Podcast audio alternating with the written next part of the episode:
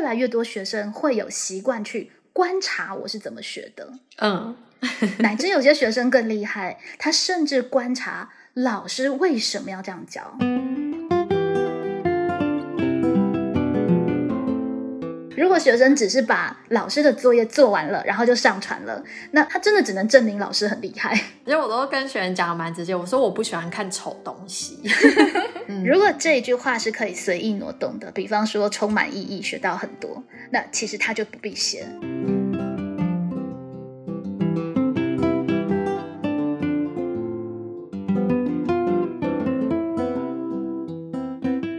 Hello，各位好想畅谈的朋友，晚安！欢迎来到教学 ING，我是佩蓉。我是移民，大家晚安。今天要跟大家谈谈的呢，是应该呃，学生跟老师们都在这段时间非常忙碌的学习历程档案上传这个环节。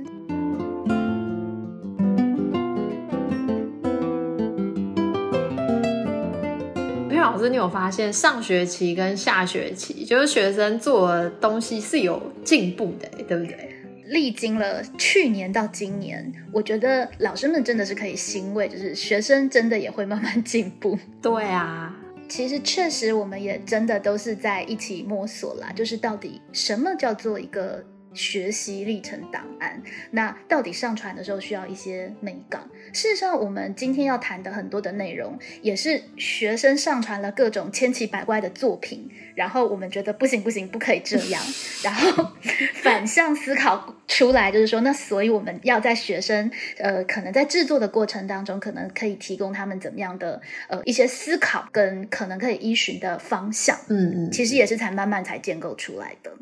我们上个学期会发现很多学生就是呈现他的作品而已，他没有现身说法。真的，一开始学生真的是一个什么什么学习单或者是几页的笔记就上传了，对我上学期对学生也是这样，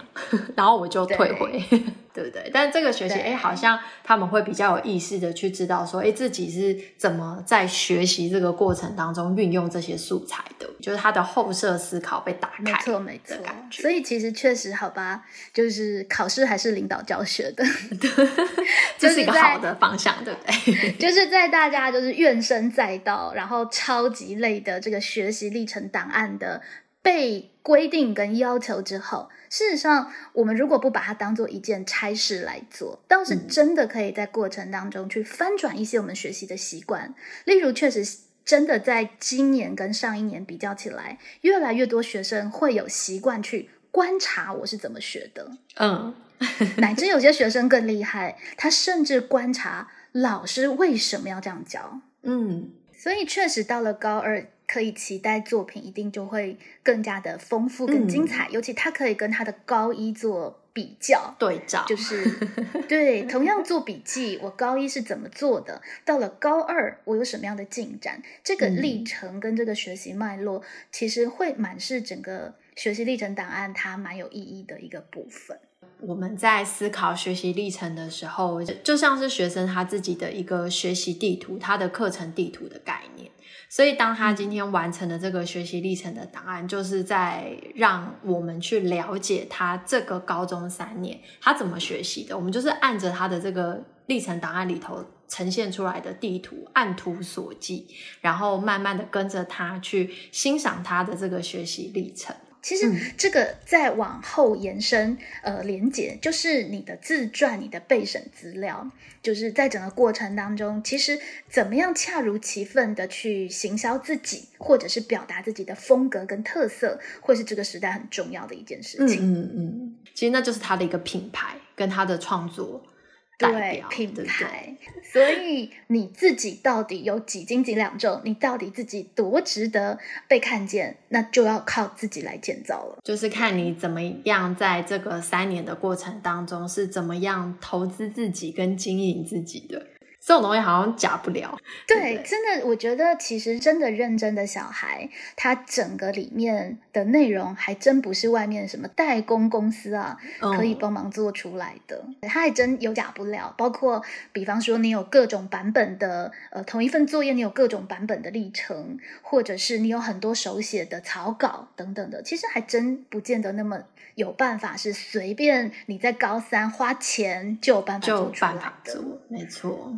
那我们假设现在同学都很认真，手上有好多资料，其实还有一个关卡是这么多的资料，你怎么样恰如其分的表达出来？嗯其实我觉得这也会是一个很大的关卡耶，对因为有些人其实真的做了很多，可是就是在最后的这个阶段没有把它摆放好，对反而就有点可惜了。就是你有很多的食材，然后你嗯在炒菜，最后要上桌摆盘的那个过程，对，你要让它是色香味俱全，让人家想吃想看，其实是蛮重要的一个关卡。那我们在观看学生这两年来的作品，一命老师有发现有什么比较重大需要去提醒他们的部分吗？有，我觉得就是第一个啊，当然就是学生，我们前面刚刚提到，就是他会用很零碎的，可能课堂的学习单或者是笔记来呈现作品，但他其实并没有去说明他自己是怎么样在这个学习的过程当中运用这个学习单的，或这个学习单嗯老师可能是搭配一些课程活动，那你在这个课程活动当中，你的学习过程是什么？跟你后面有哪一些的成果呈现？对，那像我我这个学期有上我们学校的校定必修的课程，叫做学习策略。然后我也会发现，因为我们这一门课最后是让学生做一个学习成果报告，对，那学生就会变成在成果报告的时候，他会用可能几页 PPT 去介绍说，哦，老师介绍了这个方法，但是他可能中间在执行跟应用的过程，他是用他自己的，你就会发现说，哎，好像他的报告上面的这些主题跟主题之间是没有办法串在一起的。你好像觉得，哎，这一门课你介绍的这些方法，好像老师没有教，你后面的那些应用跟实作还是可以做，就会有这样子 的感觉。 对是，其实这蛮考验学生说故事的能力。对，就是如果它是一个完整的学习历程档案，其实也有教授其实。会提到这一点嘛？嗯就是教授在说明的时候，他们常常看到学生的自传的备审资料，其实就是我们现在的学习历程档案，只能知道哇，那个老师好认 真，做出了一个很很棒棒的的作 业。对，出了很棒的作业，然后课程设计得很好。因为如果学生只是把老师的作业做完了，然后就上传了，那没有多加一些说明，或者说你在里面有什么样的学习，或者是说你我这个报告有什么特别的地方，他真的只能证明老师很厉害。对， 对，那更遑论你的作业跟作业之间，如果其实是不相关的，那你至少必须要有一个比较体贴的导引语，带大家去看到说，那这个作业你为什么要传这两份作业，要把它放在一起，嗯嗯嗯，一起上传，嗯，否则嗯其实读者在读的时候就会觉得莫名其妙，为什么要这样子放？对。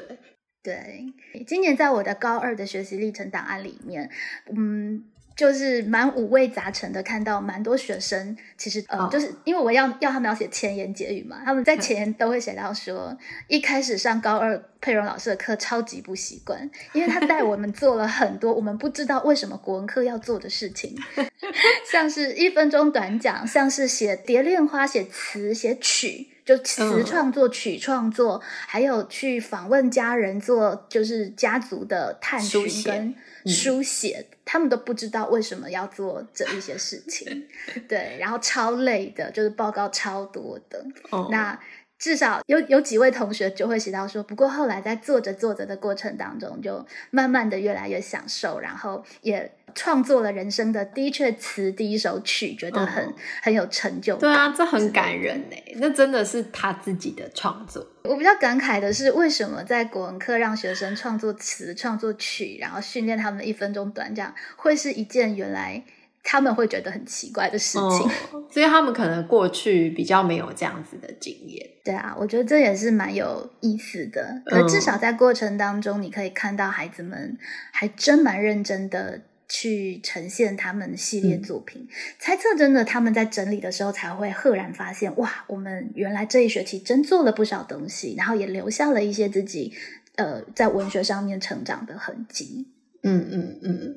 对啊，我觉得这都是很很他很真实的一个反思吧。无论他一开始是从很抗拒 的、很不知所措的，还是他慢慢愿意去了解，到后来很享受、很 enjoy 在这一个课程的活动里，我觉得这一段其实都还蛮感人的，欸会让我很想看，因为这中间有很多故事可以说。没错，然后好了，我也就有感受到我的作业好像真的有点不少。可是很感人啊，它就是真的很丰富哎、就是应该是说认真做的学生作业就会有蛮蛮多的，因为其实我定的标准都没有很高，可是确实就会有学生不自觉的就会很认真的把它做的还蛮不错。那每一个作业都认真做，其实它的量加起来确实就会还蛮不少的。嗯嗯嗯。我记得嗯佩尔老师有提到，就是说你会让学生有一个对于学习历程，它有一个基本的架构，对不对？你会先嗯去嗯引导学生，我觉得这个真的对学生帮助很大。对，这里也可以来跟听到这集节目的嗯学生或者是老师，其实可以一起来参考，超并且级一起的去对修正，就是我们可以怎么样去提醒学生。我会给他们一个基本的一个架构啦，就是我会要求几个东西是一定要有的，一个就是封面，嗯，就是给大家一个比较正式的感觉。对，就是写明什么课程，然后这是什么样的作业，让大家觉得它本身也是一个正式的作品。嗯嗯那接下来会要求要有前言跟结语哦，这个部分我觉得蛮重要，而且呃，如果老师们自己。收来作业看报告之后，你就会发现，其实当你很快速浏览大量的作品的时候，你最会看的大概就是前言跟结语。对，前言大家就决定我要不要很认真看这份作品。没错，而且前言也可以让你有比简介更多一点的字数来说明清楚你这份作品的内容大概有包含哪些部分，那他们的关系是什么？我觉得这点很重要。嗯就是嗯嗯你这个作业是一个大的专题，还是你这个作业是一整个学习作品的精选，或者是、嗯呃，它它到底是。什么样的架构关系，其对实都可以在前言告诉大家。还有很重要的是，其实前言我会要求同学是段落式的书写，嗯所以其实这个地方也是呈现你的个性跟特质一个很好的地方。嗯嗯嗯，就每个人会写出来的风格会不太同。没错，哦对，你如果要让老师觉得你是一个很踏实的人，那可能就要用沉稳一点的语调。你其实可能要想要让让老师觉得你是一个幽默有可爱创、意。嗯有创意的人，那你的语调跟掌握可能就会有点不太一样。嗯嗯嗯，对，还包括你修这门课有可以有一些感性的元素，你修这门课的缘由，或者是呃你在这这门课最大的一个关于学习的收获，其实都可以在这个地方直接透露。那嗯就会让这个读者，其实每一个教授都是陌生的读者，很快的对你这个人有感觉。嗯嗯，对，那学生同时也可以去思考说，因为我觉得到高二，他可能也选了学群，他自己也很清楚他可能未来想要走的一个嗯方向。这样我觉得他慢慢会是去锻炼适合，就是他自己的一种语调。而且我觉得这蛮有趣的，或许可以让学生去猜猜看，光看他的这个前言，有没有办法猜哦出是哪个同学的作品，对不对？这应该可以哦。如果这个可以很很鲜明的被对应上，那就代表你真的是一个有个性的人。嗯，你的品牌是很容易被识别的。是，这其实真的也是一个为品牌建立的一个前身的部分。嗯嗯，那接下来我会要求的是目录跟页码，这个真的很贴心哎。对，这个是一个基本的体贴，就是让大家知道你这份作业是有认真看待去准备的，不是随便东西杂凑在一起的。嗯而且这个一点都不难嘛，就是你只是有一个 sense，记得去做一下目录，去做一下页码。那在目录的部分，其实又有心机可以展现了。每一个目录的标题，其实也会是教授们在浏览的时候很容易看到的。对啊，所以我觉得标题化真的很重要。真的，就是你的标题的设计，对哦，目录页码还有大小标，就是是你的作业上面要有的。嗯那你如果你的标题都只是作业一、作业二、作业三，这就很浪费啊。 没错，对你至少告诉人家，我这是蝶恋花的创作，我这是原曲的创作，就是至少出来的东西是让人家一看过去是有感觉的。嗯那如果要更厉害的，你可以为每一个作业都加一个你自己的，可能是最大的收获，或者是你觉得在里面最重要的学习之类的，嗯可能就用其一实都可以句在话上作面为一个标题，对不对？没错，对。那接下来还会要求在总体的编排上面，其实这个就真的很少数、很少数同学才会做到，就是怎么样是见树而见林的。嗯对，因为其实比方说以国文科的作业来说，它很多，所以蛮多同学都是抽取里面的一些精选的作品。精选集的概念其实也蛮好的，你不觉得吗？就对是他真的是觉得自己评量过，哎，我真的可以端得出菜的东西让大家欣是啊赏的，感觉。是啊。所以其实你只要再加一页，告诉大家整个国文科你可能学习的全貌，我觉得就会更加的加分。对我很喜欢，我觉得佩蓉老师有一个学生的作品，就是我嗯觉得他很聪明，他是用课程架构图，就是课程的嗯流程图跟架构图，他就一张很简单的图，而且是手绘的，对，就让你直接在看他的学习历程的时候，很清楚的知道他这个学期做了哪些事情，以及他的学习是什么样的步骤。我觉得那个就没错很棒，对，就是完全对呃图像化的呈现而。且这个才这个也展现了你个人对于整堂课你有没有真的融会贯通的、呃融会贯通的理解，嗯对吧？嗯你必须要理解，你才有办法。你才有办法去写出来，就是说，它可以去架构说，哦，我放的东西是我老庄整个呃老庄课程的学习，那它包含了呃预习课前的预习，包含了老师出的暖身作业，包括我语练的练习，然后还包括我呃自己对于课文的呃对于那个老子章节的学习，以及我后来自主延伸出去去看了台大的傅佩荣老师的线上的课程。嗯对，那你可以看到它的脉络是就他这一堂课学习的学习脉络来嗯呈现。嗯嗯，嗯对啊，我觉得就会很清楚，你会看到说，是诶，他一开始有老师的一个引导。然后连接文本，他后面还有嗯他自己的自主学习，他额外的加深加广的延伸，就是常是常在新课纲会一直很强调学习迁移嘛，对不对？对那学生是真的他在课堂当中，因为老师的引导，激发了他对于这个主题的探究，他也真的去做后续的延伸学习。我觉得这其实蛮感人的欸，然后记录下来。对啊，对，而且这个学生还蛮聪明的一个地方哦，他在最后的地方结语的地方，其实也透露了他的一个小嗯小的巧思，因为他学的是庖丁解牛嘛，老庄，然后有学到庖丁解牛，他就直接运用了庖丁解牛的概念嗯，来呈现他在这个学习历程当中的一个学习哦，的很厉害，不他同会阶置段。入性行销。对，就第一件阶段是所见无非全牛，就是完全就是老师叫我做作业，我就我做就我就做作业，就机械式的操作。到未尝见全牛，是有办法发掘整理文本值得延伸的知识点，哎，还不算扣的蛮好的。嗯对，那接下来是以神谕而不以目视，观之止而神欲行。这个部分呢，就是我自己可以自自由的去选择课外的延伸，去做嗯课外的学学习。对，我觉得老庄应该会蛮感动的，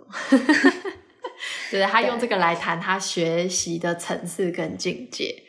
没错。很那感里面每一项单元的环节，它就不是各自独立的，而是大家可以知道说，哇，它是一个原来是一个呃，就是完整的一个系统。那嗯另外还有一位同学，其实他也是蛮少数有做的，他是以课程时间轴的概念去呈现，哦所以呢，他有画了一个时程图，就是二月的时候我做什么作业，三月的时候我们做了什么作业，嗯，这个他方把法也很好。对他把他所有做的作业列出来，然后在上面标明不同的颜色，而我里面所采取的是哪些哪些哪些部分的精选，嗯，所以他不用把所有作业放到上面，可是大家就知道说，哇，原来这里只是精选，我还做了其他什么样的作业。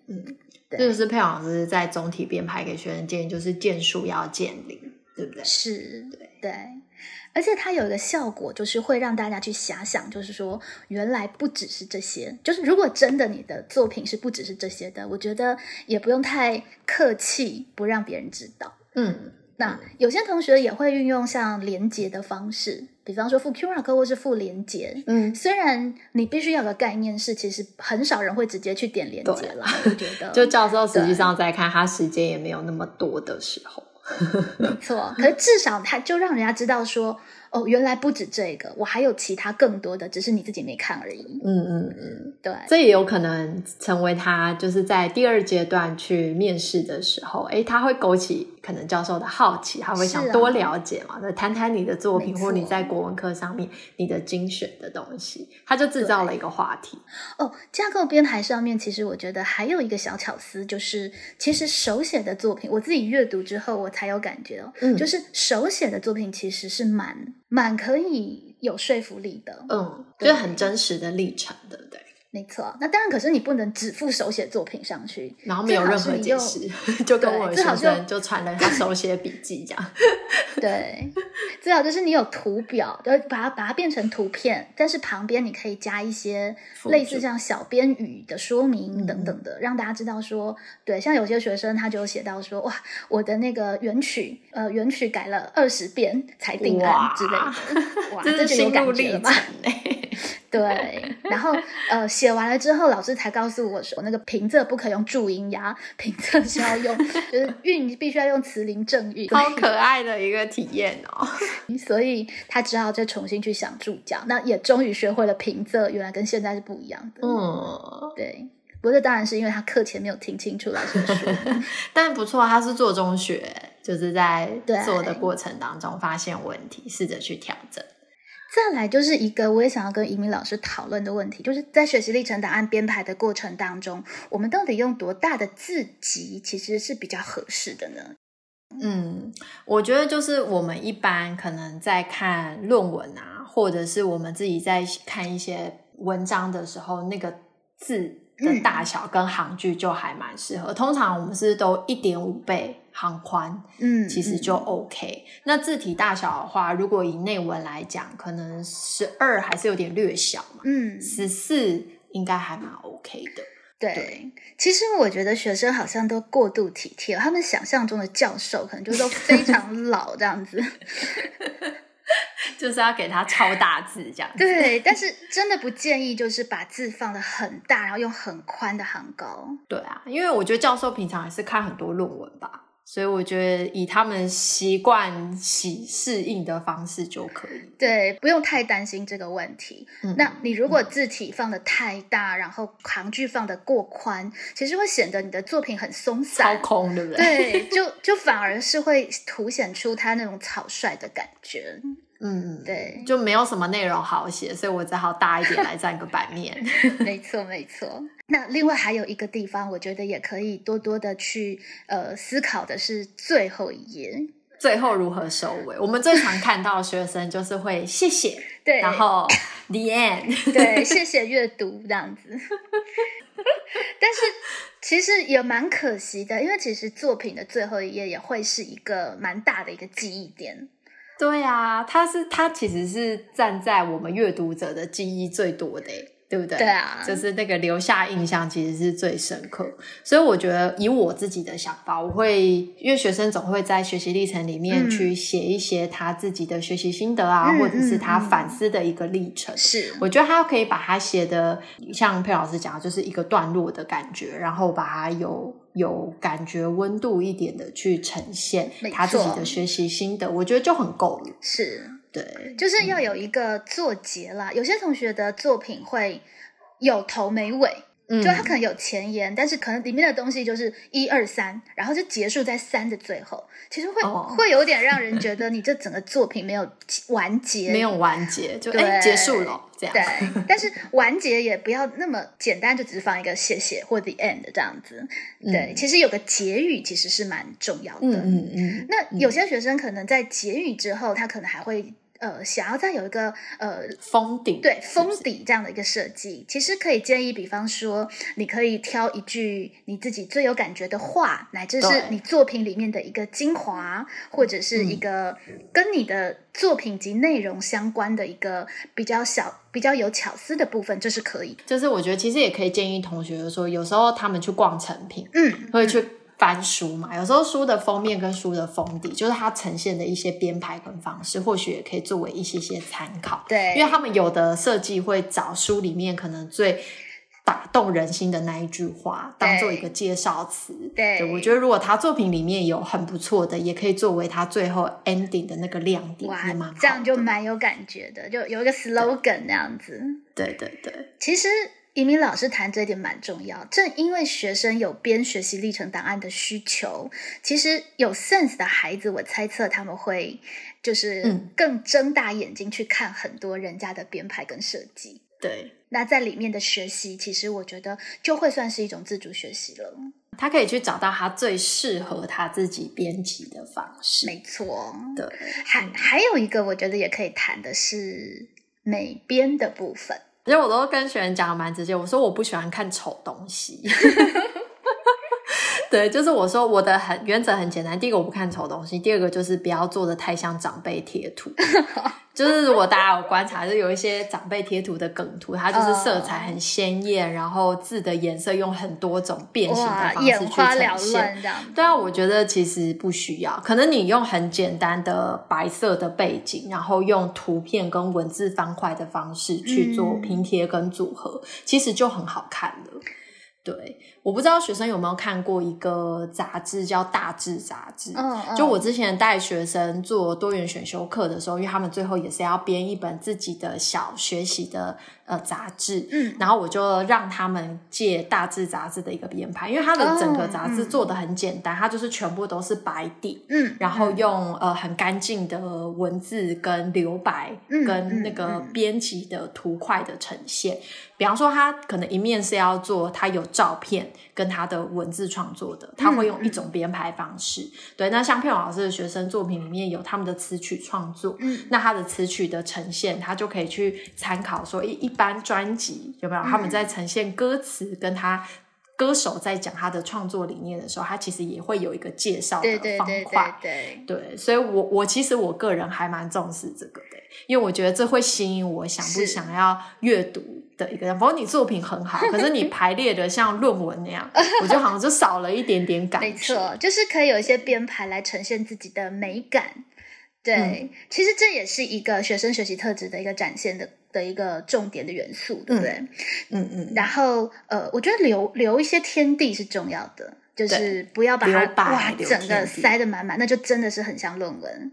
那对色彩的部分，我觉得其实现在学生的美感的状况，对啊，好很多。 对，其实比我他们们做的 PPT 都蛮厉害。没错，没错，而且其实现在很多很方便的工具，像 Canva 啊等等，其实你对很方便可以找到合适的模板，反而是要需要避免是，如果其实内容已经够充足，事实上反而不需要太繁复的嗯太背花景俏，太花俏的背景。对对，那背景呃，如果是可以跟你的整篇文章的风格、文呃主题是有搭配致的、一致的，嗯那其实就又更加分了。嗯，对嗯，比方说而且我觉得就是色彩不要太多。我我通常会建议就是学生他的一份学习历程档案的颜色，我包含字体的颜色也是，嗯真的不要超过三种。我觉得三种真的太多。嗯，对，那学生也可以像他们也蛮了解，就是说会有一些色票的概念，你可对能选同一个色系去做深浅的搭配。对可能你的主标题是用一个色阶，嗯你可能内文跟你的可能周围，你有想做一些美编的那个呃方块的那个排列，那它可能可以是一个色阶，但是就是它整体有个整体感还蛮好的。对对对这个也是一个我觉得可以做得好的话可以加分的一个蛮重要的部分。那其实包括有些同学其实会蛮体贴的，就是会帮自己的段落文字画重点。哦， 对我好像也有听过教授是不太喜欢。是对不，是？就有的教授觉得不需要，但我觉得其实如果你的内容相对比较多，我觉得还嗯算是 OK、可是就是也要注意在那个颜色的呈现上面，不要太过于让大家觉对得啊眼花缭乱，其实就还蛮好的。而且我觉得学生可以做一个测试啊，就是是他最后自己做完之后，他可能输出档案是 PDF，他自己在荧幕上看，他觉得舒不舒服，或这个颜色刺不刺眼，其实他自己可以先第一步去做一个自己的检核，这样那当然要更精准的话，其实拿给别人看会更好一些。 我觉得拿给爸妈看超超准。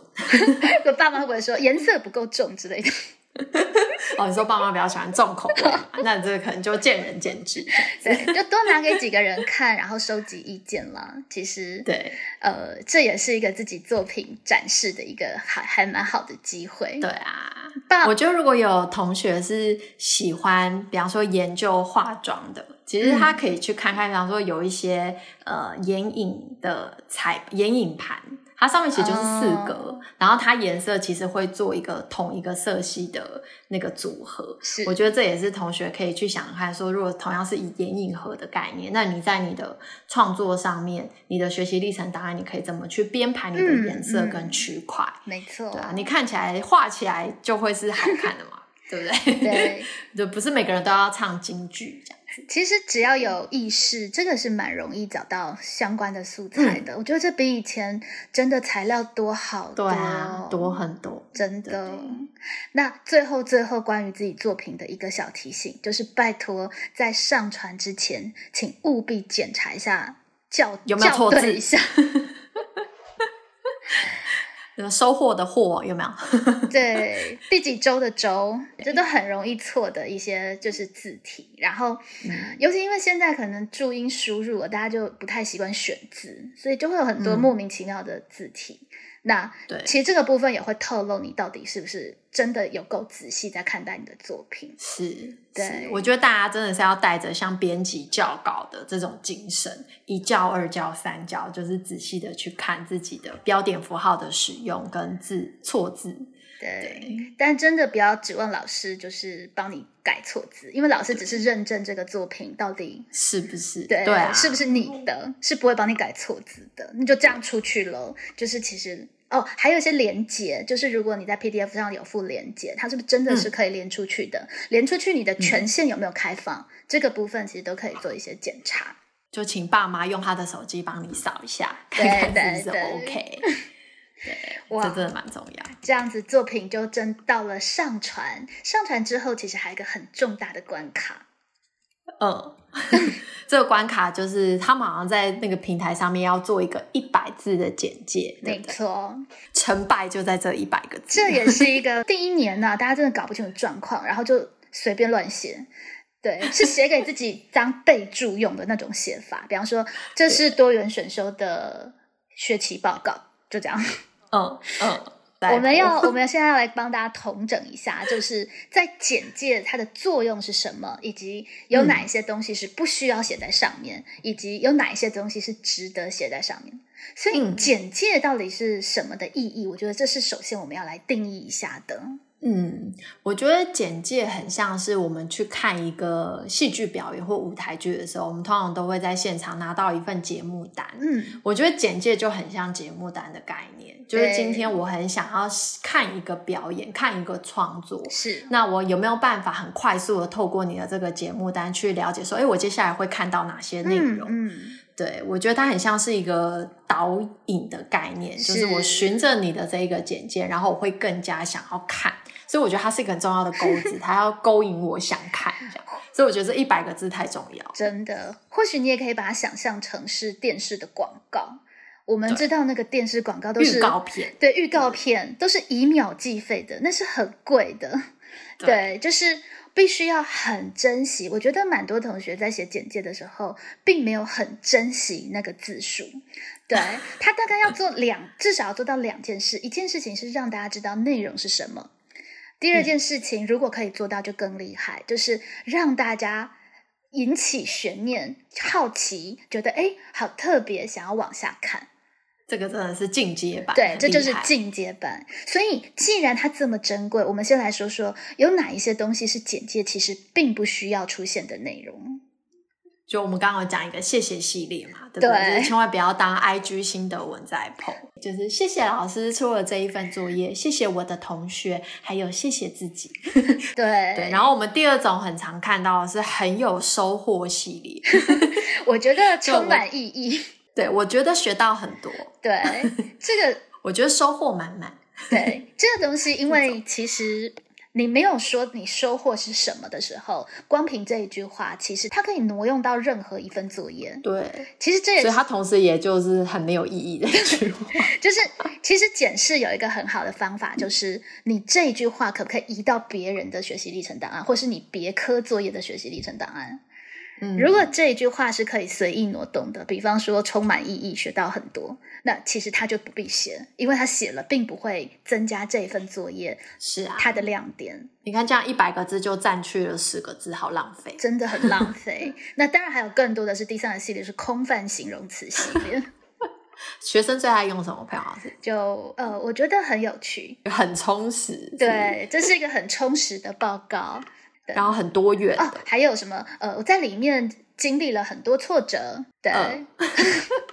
或者 我经花历了很好多好多问题。对我收我我花了很多很多的心血，这些东西事实上都还是相对空泛的，虽然它已经有一点历程的味道了。嗯嗯，那到底怎么写才是比较值得写在简介里面的呢？我觉得其实大家还是可以用很好的那个三 W 的原则。嗯，对，就是今天你这个简介，它必须扮演一个导览或预告片的效果，对所以你要很清楚的在里面呈现 what，就是你的这一份学习历是程的主题内容是什么。这不是那么容易哦，就是主题内容，呃。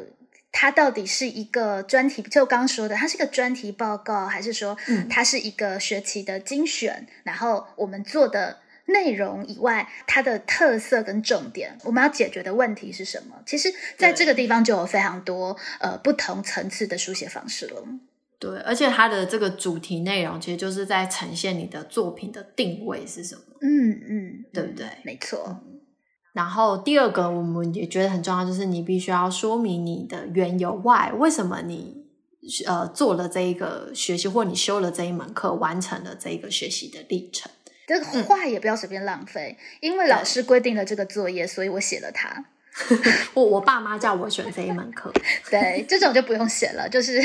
如果这个地方没有什么特别，那你可能可以写说，那为什么你这么做这个作业？比方说，老师交代你要写园区，那你为什么选这个题材？可能你的 why 就必须可以呈现在这个地方。那接下来就是 how 的呈现，就方法的，你用了哪一些方法来呈现你的学习的过程，或者是你的解决解决的策略？没错，这个方法就是呈现历程很重要的一个书写的重点。是，那当然，这个方法不是说我们就组分组讨论，这种大家都可以想得到的。嗯包括现在学生有蛮多到了高二会有探究与实作，对不对？嗯我做了街访，我做了问卷分析，或者是我访问了什么样的人，类似像这样子的东西，都是会让你的呃简介的内容充实，让大家有感的。对，就是研究方法的概念，没错，就是会很清楚。是。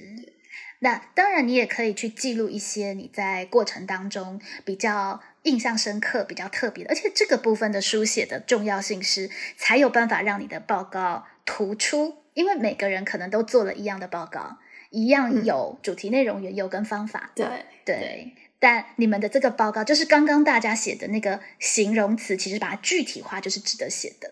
嗯，嗯对，就是你千万不能写说，我觉得修这门课让我很印象深刻， 不能这样子写。对对但是你为什么印象深刻？那个内容可以写出来。 对，然后说是嗯在访谈过程，对，对，有遇见了地方耆老，一开始被拒绝，嗯嗯对，但后来我们怎么样的方式是让他们可以接受我们的访问，没错诶。哎这个就很吸引人，很有故事可说。而且这就不不能骗人了，这就没有别人可以代写了。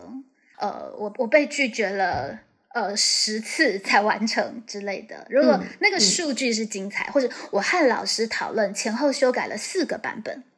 嗯，对，对，我觉得佩老师提到一个很重要的重点，就是你的量化，嗯，那个那个数字很具体，就会让人家更可以感觉到，哦，你真的是遇到了蛮大的困难。对。可是如果你是真的，就是说我们这过程当中遇到了种种的困难，那到底是什么困难？没你要错把它说明清楚。对，对，所以其实不断的问自己，那它是什么意思？就每一个写在简介上的字，你都可以去问自己，那它有没有办法更精确的去呈现？然后，呃，这个是基础的，就是你的内容是充实的。如果这个部分我们已经做到了，其实基础版。对，我们还可以思考一下进阶版，就是让你的简介是有设计感的，是会引起人家好奇的。就是我觉得有感性风格的文字也很好，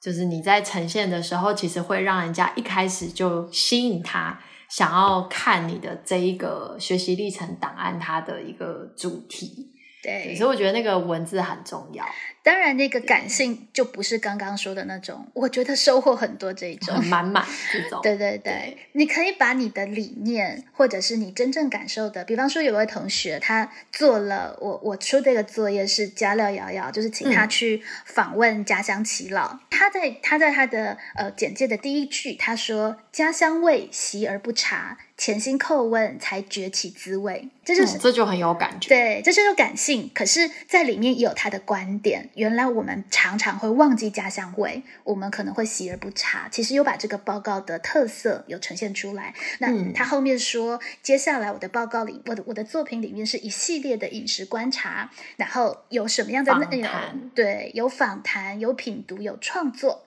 对，那哇，这个方法就写得很清楚，号又有了。对 对这就是一个比较值得去参照的一个书写的一个方式。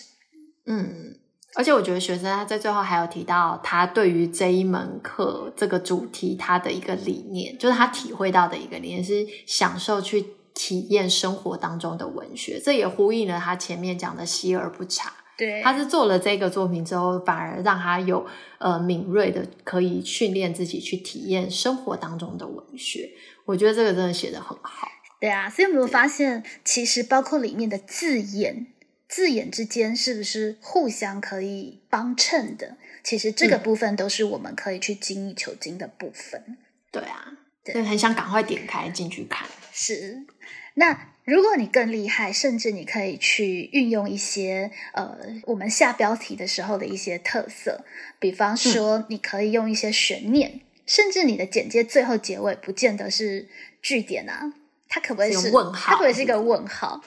对。这真的就是更高境界设计感的那对个方式。对，那比方说，我刚刚说了嘛，我们班有很多的同学其实都经历过了从高二非常不习惯国文课，嗯，到后来改变。那嗯你可不可以把这样子的一个历程提取出来，就写说，呃，从排斥抗拒到欣然享受，这嗯过程当中，一零八课纲到底做了什么样的推力，对耶，对不 对？这蛮恰巧呼应，因为学习历程档案就是从新课纲开始有的一个学习的方式，对。对不对？然后你当然其他的部分你还是要写清楚，那你内容有哪些？呃，比方说这位同学他其实只有写到说进行了各种国文活动和作品，这就可惜了。嗯对，对他如果可以把，比方说家料瑶瑶，对不对对，家料的书写跟家庭歌谣的一个传承，它就是很有标题化的感觉，对就够具体。如果把内容写出来，其实它就更有亮点。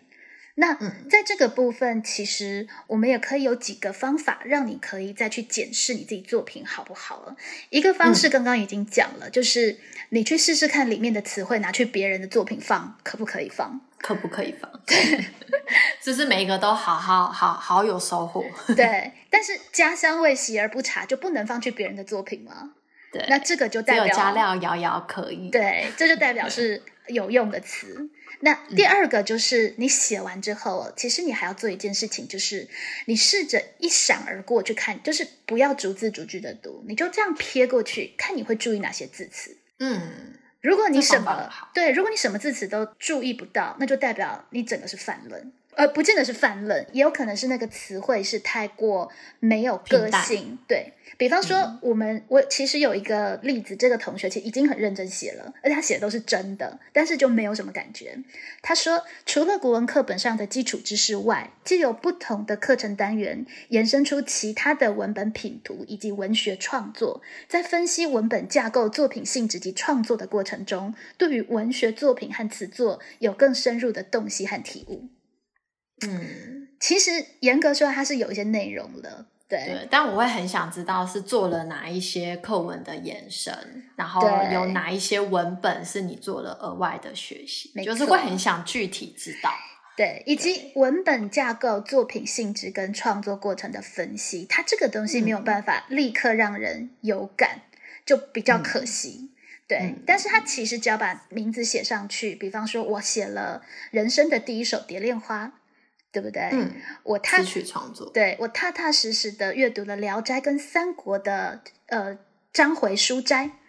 那嗯，其实《聊斋》《三国》《蝶恋花》类似像这样的词，其实一扫过去的时候，你是比较容易判读的。嗯，对，那在这个部分，其实你就可以去做一下调整。对啊，所以我觉得佩蓉老师提到这个检测方法很好，就是秒读嗯你的一百个字。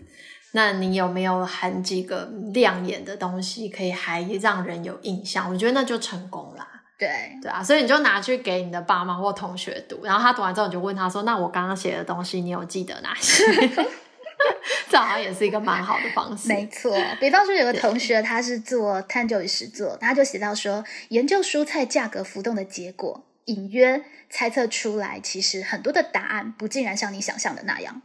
那嗯，蔬菜价格浮动的结果，这就是你会看得到以及会知道它的主题，蛮重要的点。对对，对，所以很有意思吧？其实光是那一百字，其实就没有那么简单，哦，大有学就问大呢、有学真问的是。还有一个，还有一个也是很不错的方法，就是你可以请，你可以跟你的同学合纵连横，请大嗯家把自己的每、每一个人的简介都分享出来。嗯，那你其实就可以在比较的互相过程当参中，考你把它全部摆在一起，那你看哪一个比较吸引人？嗯，对，你可以试着找到自己适合的方式去表现。因为其实教授在看你的作品就是这样嘛，好多人的作品放一起，对啊那你很快的这样看过去，到底哪一个是会比较有感觉的？其实就会非常的明显。哇，我觉得学习历程档案其实蛮有意思的、啊，就虽然说让我们的暑假其实没有很轻松， 但是我觉得也确实在过程当中，也是透过同学的作品，也对老师来讲是一个很好的教学的后设跟反思。没错，。对，嗯，那我们会把就是我自己整理的一些 Notion 的关于学习历程档案的连接也附在我们的资讯页里面，，嗯，就嗯老师跟学生其实可以上去参考。真的超多宝哦，大家一定要去看。